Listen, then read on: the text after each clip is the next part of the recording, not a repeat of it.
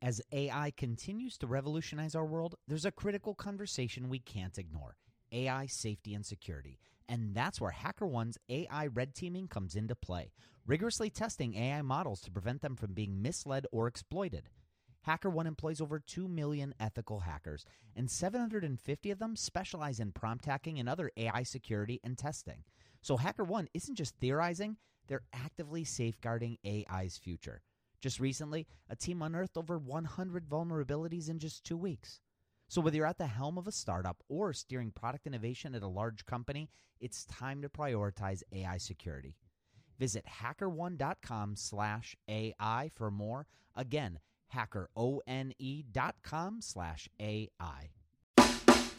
This episode is sponsored by porkbun.com. Porkbun is a refreshingly different domain name registrar that's different from the other ones like GoDaddy or Namecheap. They've got low prices on hundreds of different domain extensions. They've got everything from .com domains to really cool ones like .pro, .dev, .xyz.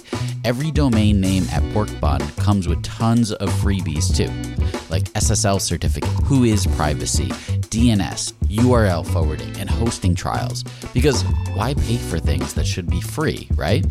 All these incredible features and tools are backed by incredible support, 365 days a year, and more five star reviews on Trustpilot from real customers than anyone else. Look, you can get a dollar off your next domain name from Porkbun and see why they're the best domain name registrar around by using our code. Just go to porkbun.com forward slash rocketshipfm24. That's porkbun, P O R K B U N dot com forward slash rocketshipfm24. You'll save a dollar on your next domain. This episode is brought to you by Gigantic. At Gigantic, you can level up your product skills through live small group cohort based trainings. We're incredibly excited to welcome you to our next cohort of our product strategy training kicking off in January of 2024. This course will take you through the frameworks that product leaders use at companies like eBay, DoorDash, Groupon, Rent the Runway in order to scale their teams. It's taught by Ben Foster, a friend of this podcast, who is the former chief product officer at Whoop.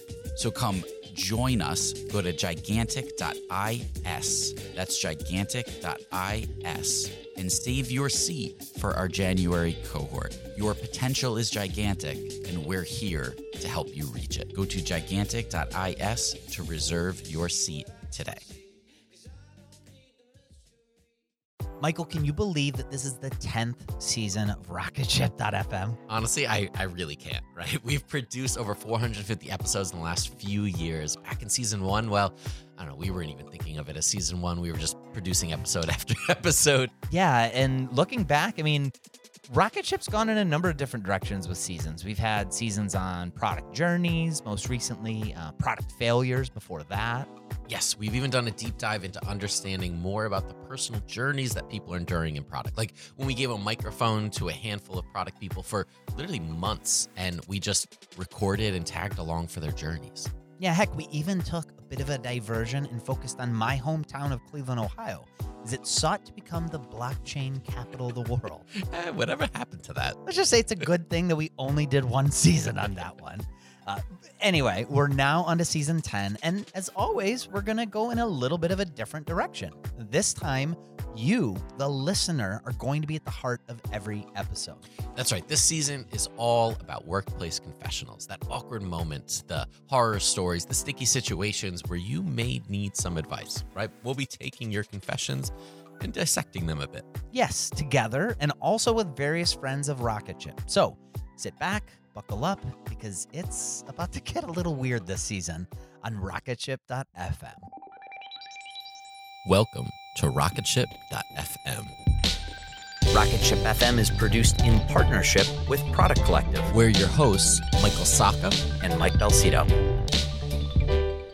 Okay, Michael, are you ready to hear some confessions? Oh, I'm definitely ready. Let's let's get right into it. All right. Well, this first confession, it's coming from a, a, director of product at a consumer tech company in the Midwest. And yeah, we should say we want you to really share some juicy stories. So we're not sharing your personal identity. Uh, so don't worry, your secret is safe with us. Uh, instead, we've actually hired voice actors to portray your stories. And so this first story, which we're calling uh, Our Needy Customer, um, well, here it is. I've been a director of product at our company for the past three years. It's been really rewarding, and I've had the chance to work with some amazing people. My biggest challenge at the moment, however, is how to properly manage things with one of our biggest customers. This particular customer was one of our earliest customers, and to be fair, they're a big deal to us. While they're not our largest customer by revenue anymore, they were when they first came on board, and they're on our customer advisory board, which I manage. They're the customer that we often refer others to. We blast their logo on all sorts of sales materials, touting the relationship. Their company is a flashy name, so to speak, so having them as a flagship customer definitely means something. Sometimes, though, it seems as though they view themselves as being much more than a truly valued customer. It's not unusual for them to make very specific, small product tweak requests in the very beginning, before my time, we'd bend over backwards to try to accommodate them. But as we grew, we stopped doing that as much, as we had so many other customers making requests, and honestly, we all knew that it really wasn't the right thing to do. Even still today, I just got an email from this customer that was really critical about our company's commitment to continuing to develop our product, as the changes we've recently made weren't to their liking. They cited how they've shared in customer advisory board meetings what was really important to them, and that we're now ignoring their advice. In truth, they have brought up certain feature requests that we're not moving forward with, but we've made those decisions because this particular customer is one of the only ones that had been particularly vocal about that request. And it just doesn't fit with our long term strategies for the product. I've actually explained our future product roadmap both in a customer advisory board meeting and to this customer directly, but it feels as if it's falling on deaf ears. This last email concerns me, and I've shared it with my boss and the CEO, who actually was the person who originally closed the deal with this customer in the first place. On one hand, I feel like how we've handled the situation is right, as does my boss. But I certainly don't want to be seen as the person who's responsible for us losing our landmark customer. How should we handle customers who feel like they have way more say over product decisions? How can we help these customers understand that we may not always do as they ask, without, of course, souring the relationship? I don't even know if you're looking to answer questions like this, and if not, consider this my confession to vent. But at this point, I'm open to any ideas. Okay, so there's definitely a lot to unpack here. Well, today we have somebody who Rocket Ship listeners should be very familiar with by now. You've actually heard him a few times in the past. In fact, he's made cameos on each of the past two seasons. That's Ben Foster, the founder of Prodify, chief product officer at Whoop, and co author of the book Build What Matters. So, Ben, when you first saw this, what what crossed your what crossed your mind? Have you ever have you ever experienced anything like this before? Yeah, you know, I have run into this situation a bunch of times. In fact, I'm trying to think of times from my career when I didn't have customers that, uh, you know, kind of like uh, match this uh, this archetype, if you will. Um, but uh, but I think that th- there's a couple interesting things that that stand out to me. I'd say number one is that the customer seems to perceive that this is somehow their product or that they have some sort of like a reason that they should be able to control the product roadmap. And, and in reality, there's just no way that that's the case. Like, you know, as the product manager, you're the one responsible for getting product market fit. And there's a reason that it's called product market fit, not product solution fit or customer, you know, uh, product fit and things like that. So, um, you know, you've got to make sure that it's the right product for the market going forward. Um, what's interesting about this particular situation, though, is it seems like there is some value that's being exchanged from both parties, um, independent of you know whether they're actually taking the product in a good direction. And and it's worth at least considering, I would say, whether that value exchange is worthwhile. You know, there's a quid pro quo, which is they want to be able to give you some sort of guidance on the roadmap or ask for a few kind of like minor product tweaks. And as long as they're minor and they're not kind of like things that you would need to as a product manager uh, maintaining the simplicity of the project uh, you know to completely veto then it may actually be worth saying yes to some of these kinds of things because of the marketing value that you're going to get from having this really you know valuable logo that's there that, that's something that's going to help you to go win future business and sometimes the reality is it's not just your product and the features and the capabilities but also the reference accounts and things like that depending on the market they may actually be the biggest growth lever for you as a as a as a business. And so you, i think you, it's, it's okay if you acknowledge it, but you've got to account for it that way as well. So if you were going to take that approach, you might want to say, hey, whatever development work we're doing for this particular customer should not be coming at the expense of other development work that we can do. Like maybe we staff for this independently uh, and we bill this back to the customer or we bill it back to the marketing department if we need to, you know, for that work that's happening, as long as, again, the product complexity isn't getting taken out of control. It's almost as if this has been uh, something that's happening that they've just avoided, and it's like nobody's talking about it. Everybody's sort of dancing around it, but but let's be open about it. Let's actually like call this what it is, and then we might be able to be productive. It sounds like we're kind of on the same page with the CEO, but not really aligned in the fact that they still felt like that they were um, they would be taking the burden of firing this customer potentially by pushing back. But really, the CEO should be aligned in that decision. Hey, ben, what I was going to ask you, I was curious about if they had left out the part of this being this big landmark customer. Let's just say it was a, it was a good sized customer, you know, but not. Mm-hmm. there's not the history there. There's not the you know the CEO closed them as the first customer. Would your advice uh, change?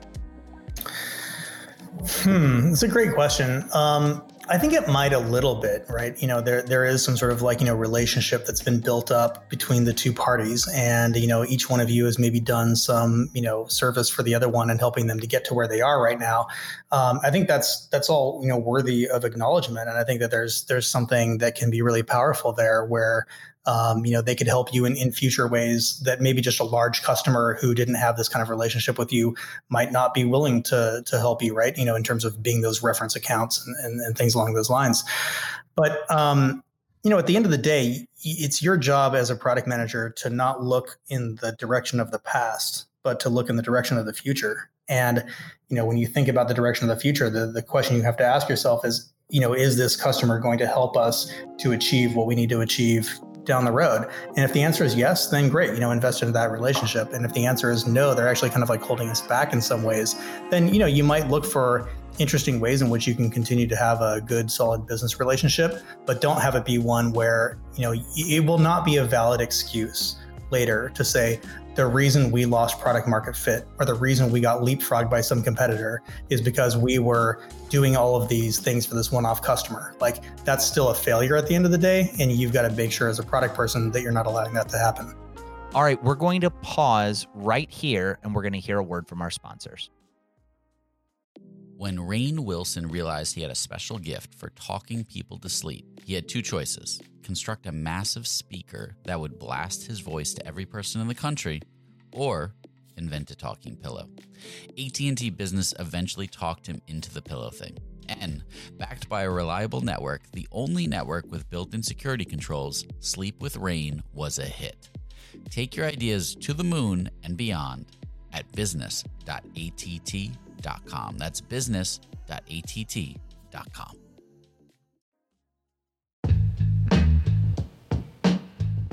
Before the break, we heard one workplace confession about that self important customer that they thought they had a little more pull than they actually had. Yes, and now we're going to hear about a completely different situation, but it's another tricky one. And again, we have hired a voice actor to play the situation out a bit. We're calling this one Roadmap Hell. I took on the role of product manager at my company about three months ago. For context, we're a young, three year old, growing B2B SaaS company with about 150 employees, half of which was probably hired in the last year alone. Our product team is small. There are three of us product managers that report up to a VP. We're all responsible for certain aspects of the product, and we each work with our own respective team of designers, developers. But our team is expected to grow as the company continues to grow and given that we just closed a $10 million round of funding, that growth should be coming quickly. Our VP of product unexpectedly left two weeks ago, and our CEO is set on not hiring anybody until the new year. Yet we're in the midst of 2021 product planning, and I've been asked to lead the rest of the team in the process. Here's the problem my PM team and I feel like we have a good enough handle on things to share a true product strategy and create a roadmap based on that strategy. But our CEO, who doesn't have a product background but is very adept at sales and marketing, wants something very specific with timelines. This has always been a point of contention in the past with the CEO and our VP, and I believe that may have been a reason why he left, although he didn't say that. Last year, our VP was adamant that we shouldn't be setting dates in our roadmap, but the CEO was adamant that the board needed to see these dates. Ultimately, our VP decided to fall on his sword and create a roadmap with clear deliverable dates.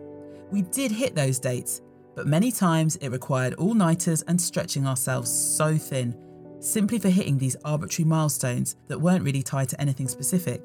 We simply were pushed to hit these dates because these were the dates we were all committed to. Of course, when we set those dates in the first place, we have very little information to go off of, but were forced to come up with something. So now I am being put in the same position our VP was in. I feel very comfortable with setting dates for what we're about to start, as long as we have a lot more information from our customers and our designer developers have a great handle on what needs to be done. But beyond the next 60 to 90 days, I have a problem with setting specific delivery dates. We don't have enough information on what will actually need to be built, and honestly, so much changes with our market that I'm not quite sure what we think we need to deliver in nine months will even be viable. I don't get paid enough to have the kind of toe to toe war our VP had with our CEO last year. Kidding, but not really. And ultimately, our VP lost that battle. So, what do I do? Do we create that roadmap and set specific arbitrary delivery dates, knowing that so much will change and we'll be forced to hit those dates? Or is there any hope for convincing our sales minded strategy that the board doesn't actually need a roadmap with a year's worth of delivery dates? Please help okay, this is this is a rough situation. Yes, but again, I've been here uh, as a product person. I I know it's not necessarily the right thing to have a timed roadmap in all cases, but but sometimes it just feels like there's not a great way around it. Yeah. Well, let's bring in Ben Foster for his take on this. Yeah, you know, it is a painful one. Um, there's a reason it's called a roadmap hell. Uh, we all run into this as well.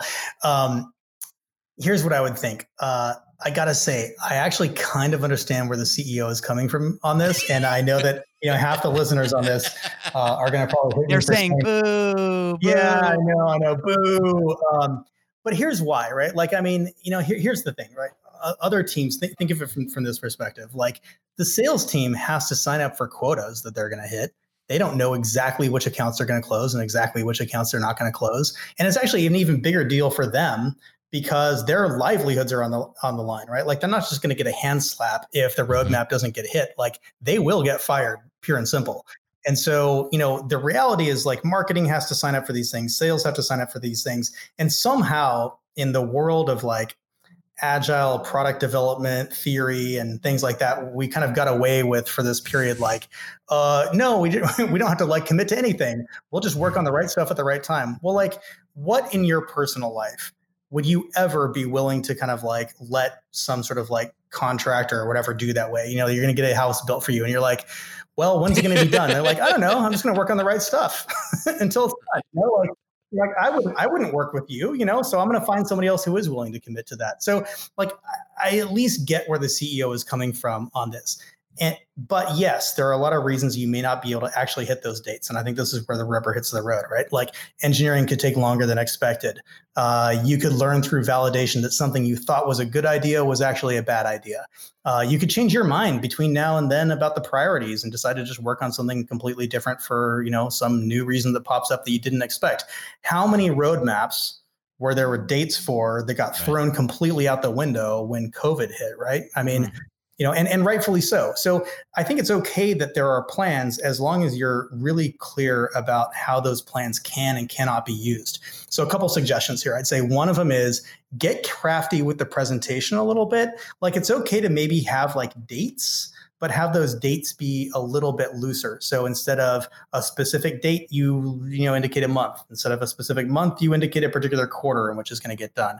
Um, and then what is it that's actually going to get done? Maybe you can be a little bit more loose with what the definition of completeness for a particular product is. So you can say, hey, we're going to solve this problem, or here's the theme of things that we're going to be working on, and we're going to deliver some sort of solution along these lines. Um, but the details are sort of like yet to be worked out. And then that way you're getting kind of like the advantage of both stating something for the record about what you're going to deliver and being able to kind of like tie that to business outcomes maybe at the end of the day but not sort of like tying your hands so much that you don't really get the benefits of agile development you know along along that path so that's one thing and then the second thing that i would do is i think that there's an opportunity here to have the right discussion with the ceo to, to realize that the CEO needs to commit something back to you in return. And this is like the most important part. So say it directly like the only way that I can guarantee that we deliver X is to lock it in no matter what the mm-hmm. research shows. Is that what you want to do? Are you saying that this is a thing that we're going to deliver no matter what, even if we do the research and our homework and we learn from customers that this is not, in fact, what they want, that you still want me to hit this date anyway? And like, you know, obviously it's kind of like a rhetorical question, but, you know, rather than you just saying flat out no, you're kind of like putting the the ball back in the CEO's court, you know, or you can say, are you committed to not adding anything new to this roadmap for the next year? If I commit to all these dates, these are things that I think we might be able to hit. Um, you know, that would be nice if we could, but the way that we would be able to hit those is if we have complete loss of flexibility to change our minds or add anything new. And so, you know, is that the kind of like way that you want to run this company in such a way that we sort of like are very definitive about what we're going to go work on, but we lose that level of flexibility. That's a trade off, and that's a CEO level trade off. Where do you want to be on the spectrum?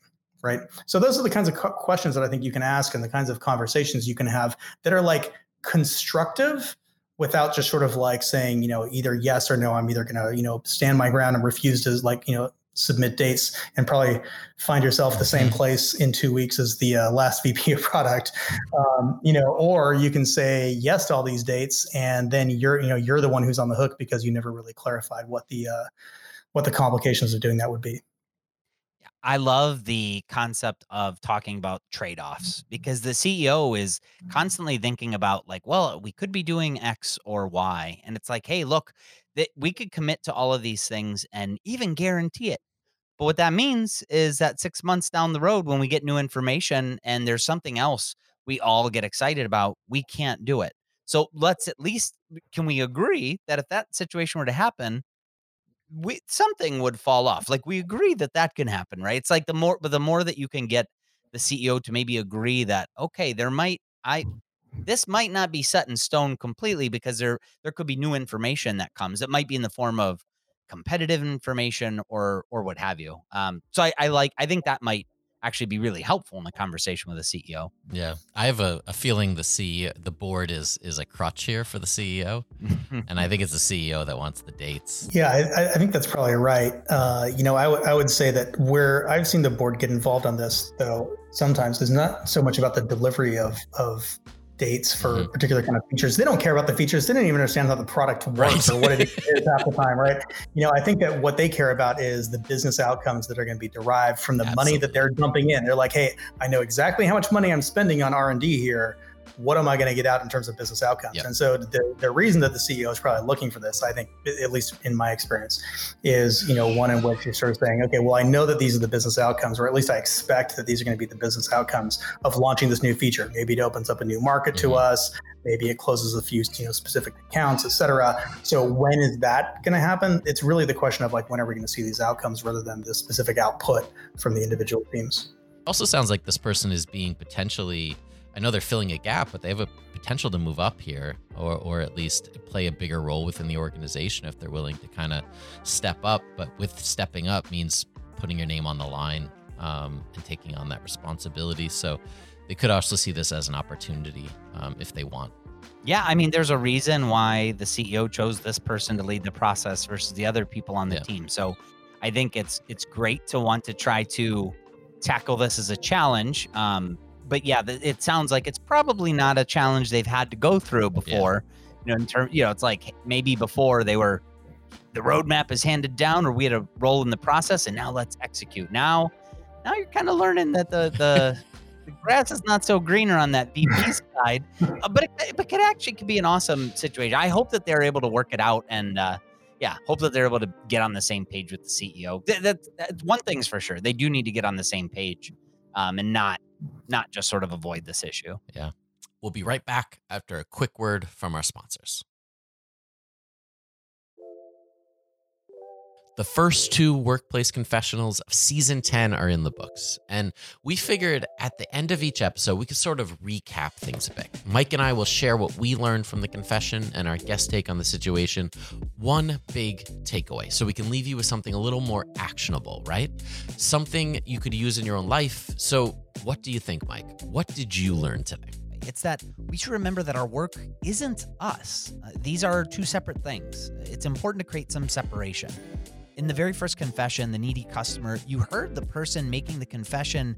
They made a comment that he or she, uh, they, they didn't want to be responsible for the company losing this landmark customer. But this is a product person. I mean, no matter what happens, and I'm talking to you, whoever you are out there that made this confession, it's not your fault. It's not on you. If you're doing what you think is right for the company, customers will come and go, and, and that's okay. It's going to happen, but you shouldn't take that burden on personally. That's a really good one, right? And and yes, so often we each take on so much of our work that our work almost becomes us. Things can feel very personal. And hey, it's a good thing that we take our work so seriously, but there's a fine line between taking work seriously and feeling over responsible for things that are really out of our hands. All right, Michael. So, what is your big takeaway? I'm going to go with something from the Roadmap Hell Confession, and that's in the world of product, it's all about trade offs. Take a product roadmap, for example. We can set that roadmap in stone, but there's a cost to doing so. It means that we won't be able to add anything to the roadmap, even if we get new information that suggests we should. And of course, that is the product manager's job is to collect that information and make sure that we're always working on the highest priority item. And if we do decide that something new is so important and it should get added to the roadmap several months in, guess what? Something's got to give. Something we were planning to build will now fall to the wayside. Again, a trade-off, right? And by the way, if something does fall to the wayside, that's that's okay. So long as your team decides it's the right thing to do. But we should all be mindful of the fact that we're dealing with constant trade-offs and be on the same page about that. The product team, the executive team, heck, even the board in this case. Yeah, trade offs don't seem like a great thing because, you know, it implies that you're giving something up. But in the world of product, it's a part of doing business. It's just the reality we live in. Well, that about wraps things up for today. We sure hope you enjoyed episode one of this new season, Workplace Confessionals. If you did, tell a friend, forward it on. It'll be a big help to help us get the word out. Yes, for sure. And a big thanks goes to Ben Foster for helping talk these through with us today. And if you liked what you heard from Ben, we definitely encourage you to check out his book, Build What Matters. You'll learn a lot, that's for sure. And we want your workplace confessionals, whether they're awkward situations, horror stories, situations you just need advice on. Let's hear them. Just email us at team at rocketship.fm. That's team at rocketship.fm. Thank you so much for listening to rocketship.fm. It is your support that keeps the show going. If you can, take a second and leave us a review wherever you listen to podcasts. It helps out the show so much. We're also part of the Podglomerate Network. And if you'd like to listen to more great shows from the Podglomerate, go to thepodglomerate.com to see the full show listings. Rocketship.fm is produced in partnership with Product Collective, a community for product people. Go to productcollective.com and get access to our weekly newsletter, live video interviews, Slack community, product job board, and a whole lot more. Again, just go to productcollective.com.